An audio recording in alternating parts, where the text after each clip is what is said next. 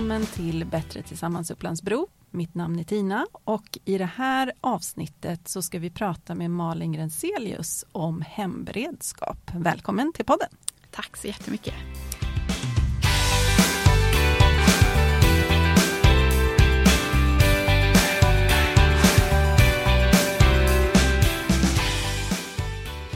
Du representerar ju FRG, eh, Frivilliga resursgruppen. Innan vi börjar prata hemberedskap, kan du berätta vad FRG är för någonting? Mm. Eh, FRG är ju en frivillig resursgrupp som vissa kommuner har och här i Upplandsbro kommun så har vi en frivillig resursgrupp. När man är medlem i någon av de 18 frivilliga försvarsorganisationerna så kan man vara med i frivilliga resursgruppen i kommunen. Och då har man lite olika kompetens och utbildningar med sig i bagaget. Vad har du för eh, bakgrund för att få bli en medlem? Eh, jag är med i Civilförsvarsförbundet som är en utbildningsorganisation. Så att jag är väldigt intresserad av att hålla utbildningar och föreläsa. Så att där har jag engagerat mig. Härligt. Vi ska ju prata om hemberedskap i det här avsnittet och det är ju en del av beredskapsveckan eh, där vi har eh, temat öva. Vad är hemberedskap för någonting? Vad är det vi ska vara beredda på? Mm. Eh, alltså om man tänker som det låter, hemberedskap, det är att allmänheten ska kunna klara sig själv så länge som möjligt vid en händelse av kris och en kris kan ju vara väldigt mycket. Det kan ju vara allt från ett elavbrott till översvämningar eller i värsta fall eh, krig. Och eh, vad är det man ska ha då i sin krislåda? Är det det man har för det första? Eller är det någonting annat man behöver ha eh, för att förbereda sig inför en eventuell kris? Mm. Krislådan kan ju vara olika stor beroende på vad man har för resurser eh, hemma såklart. Men en krislåda är ju egentligen en benämning där man kan samla viktiga grejer som man behöver. En ficklampa, extra batterier, radio.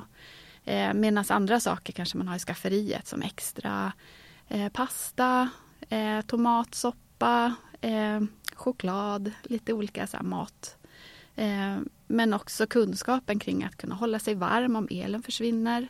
Hur ska jag kunna tillaga min mat? Ett triangakök, till exempel. Eh, men också om man inte har tillgång till vatten, vart ska jag kunna hämta det och i vad ska jag hämta det? Jag har ju sett att eh, i en sån här krislåda eh, så är det precis som du säger torrvaror och sånt som har lång hållbarhet. Eh, men hur gör man då med vatten? vatten, hur länge håller vatten? Om jag skulle fylla upp en sån här 20 liters dunk, hur länge kan jag ha det vattnet?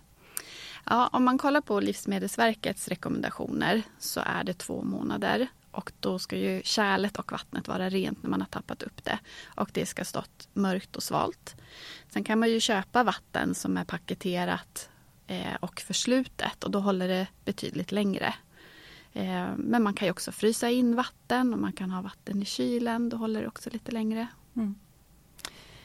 Eh, om, om vi nu tänker på beredskap som inte är i hemmet. Eh, jag vet att du har pratat om till exempel i bilen.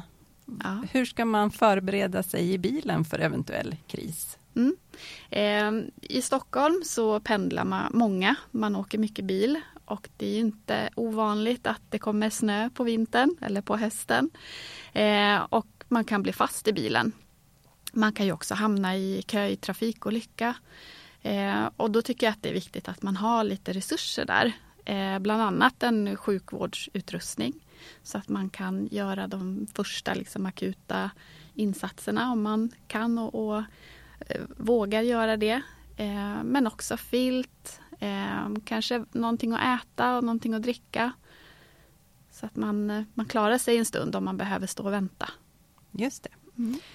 Eh, om vi återgår till hemberedskapen, den här krislådan då som man ska ha. Jag vet ju, jag har varit inne på MSBs hemsida och tittat vad de rekommenderar att man ska ha i en sån låda. Det känns ju ganska överväldigande. Vart ska jag börja? Vad är viktigast egentligen? Mm. Eh, alltså jag tänker att man får fundera på vad man har för förutsättningar. Eh, man bor ju väldigt olika. En del bor i lägenhet och en del bor i hus med väldigt stort förråd. Eh, så man får ju fundera utifrån sin egen möjlighet. Och att man tänker om jag skulle behöva vara hemma i två veckor, hur skulle jag kunna förbereda mig då? Att inte behöva åka och handla till exempel. Eh, man kanske brukar ha ett paket snabbmakaroner, då kanske man har två paket snabbmakaroner. Eh, så att man hittar lite struktur kring just maten. Ehm, så det är, väl, det är väl den delen jag tänker. Och sen om man eh, inte har någon el, hur ska jag kunna få i mig mat utan att använda spisplattan eller värma mat? Och då kan det vara bra med mat som går att äta kall. Det finns ju sådana färdiga rätter man kan ha ett par stycken. Eh, men också torkade frukter, eh, nötter. Ja, men, ha det som man själv tycker om så att man också får ruljans på sitt förråd. Så att det inte hinner bli gammalt. Och det är just två veckor som är liksom den magiska gränsen som man ska tänka att man ska klara sig. Ja, man pratar ofta om, om två veckor. Eh, och det kan man ju också tänka sig om jag blir sjuk och behöver vara hemma och inte kan åka till affären. Ja, men då kanske man är hemma en vecka. Eh, och vanligtvis så kanske man veckohandlar och har lite koll på veckans eh, matplaner. Men två veckor är det man, man pratar om. Vad är det för typ av kris man behöver vara beredd på? Alltså då, du, var, du nämnde ju det lite här att du kanske blir sjuk själv och behöver klara dig en vecka. Vad kan det mer vara som gör att du behöver använda dig av den här krislådan? Mm. Eh, det kan ju vara allt från att en vattenledning i kommunen går sönder och man är utan vatten under ett par dagar. Då kan det vara skönt att ha möjlighet att åka och hämta vatten men också ha vatten hemma så att man inte ska man säga, drabbas lika hårt eh, om man behöver, ja men utöver det vanliga kan man väl säga. Eh, men sen kan det ju vara, vi har ju stormar och oväder som vi också har fått möta på här nu under tidig höst. Eh, och sen så ja men elavbrott som blir eh, av de här stormarna kanske. Eh, översvämningar, man kanske inte kan gå ut just. Finns det något speciellt ställe som du rekommenderar att man förvarar den här krislådan på så att den håller? Ja, alltså den ska ju vara lättillgänglig. Eh, och att man också tar fram den och tittar vad, vad är datum på den maten man kanske har lagt i krislådan? Hur var det nu det här triangaköket fungerade? Att också ta fram det när det inte är kris. Eh, testa triangaköket. Eh, prova laga mat. Hur funkar det? Eh, är det någonting jag behöver komplettera med? Så det är lättillgängligt men även liksom inte i vägen behöver det ju inte vara. Nej men precis. Jag har också hört att det kan vara bra att ha kontanter i sin krislåda. Ehm, varför då? Ja, om elen försvinner då kan det ju vara butiker som inte har möjlighet att ta emot någon betalning. Eh, och då är det ju vanligare att man får betala med kontanter. Så det är alltid bra att kunna ha lite kontanter hemma. Hur mycket kontanter pratar vi om? Ja, eh, det är väl också en lite så smaksak vad man kan tänka sig. Men småsedlar upp till 500 kronor är väl bra. Mm. Mm. Vilken grupp i samhället är bäst på hemberedskap? Ja, om vi, om vi bortser då från preppers som mm. kanske går med sin bobväska, sån här bag out bag. Eh, så tycker jag att föräldralediga, framförallt mammor är väldigt duktiga på att förbereda sig. De går ju med sin skötväska. Och där finns det nog allt från ja, extra kläder till mat och våtservetter och plåster och handsprit. Och, så de tror jag nog är väldigt förberedda.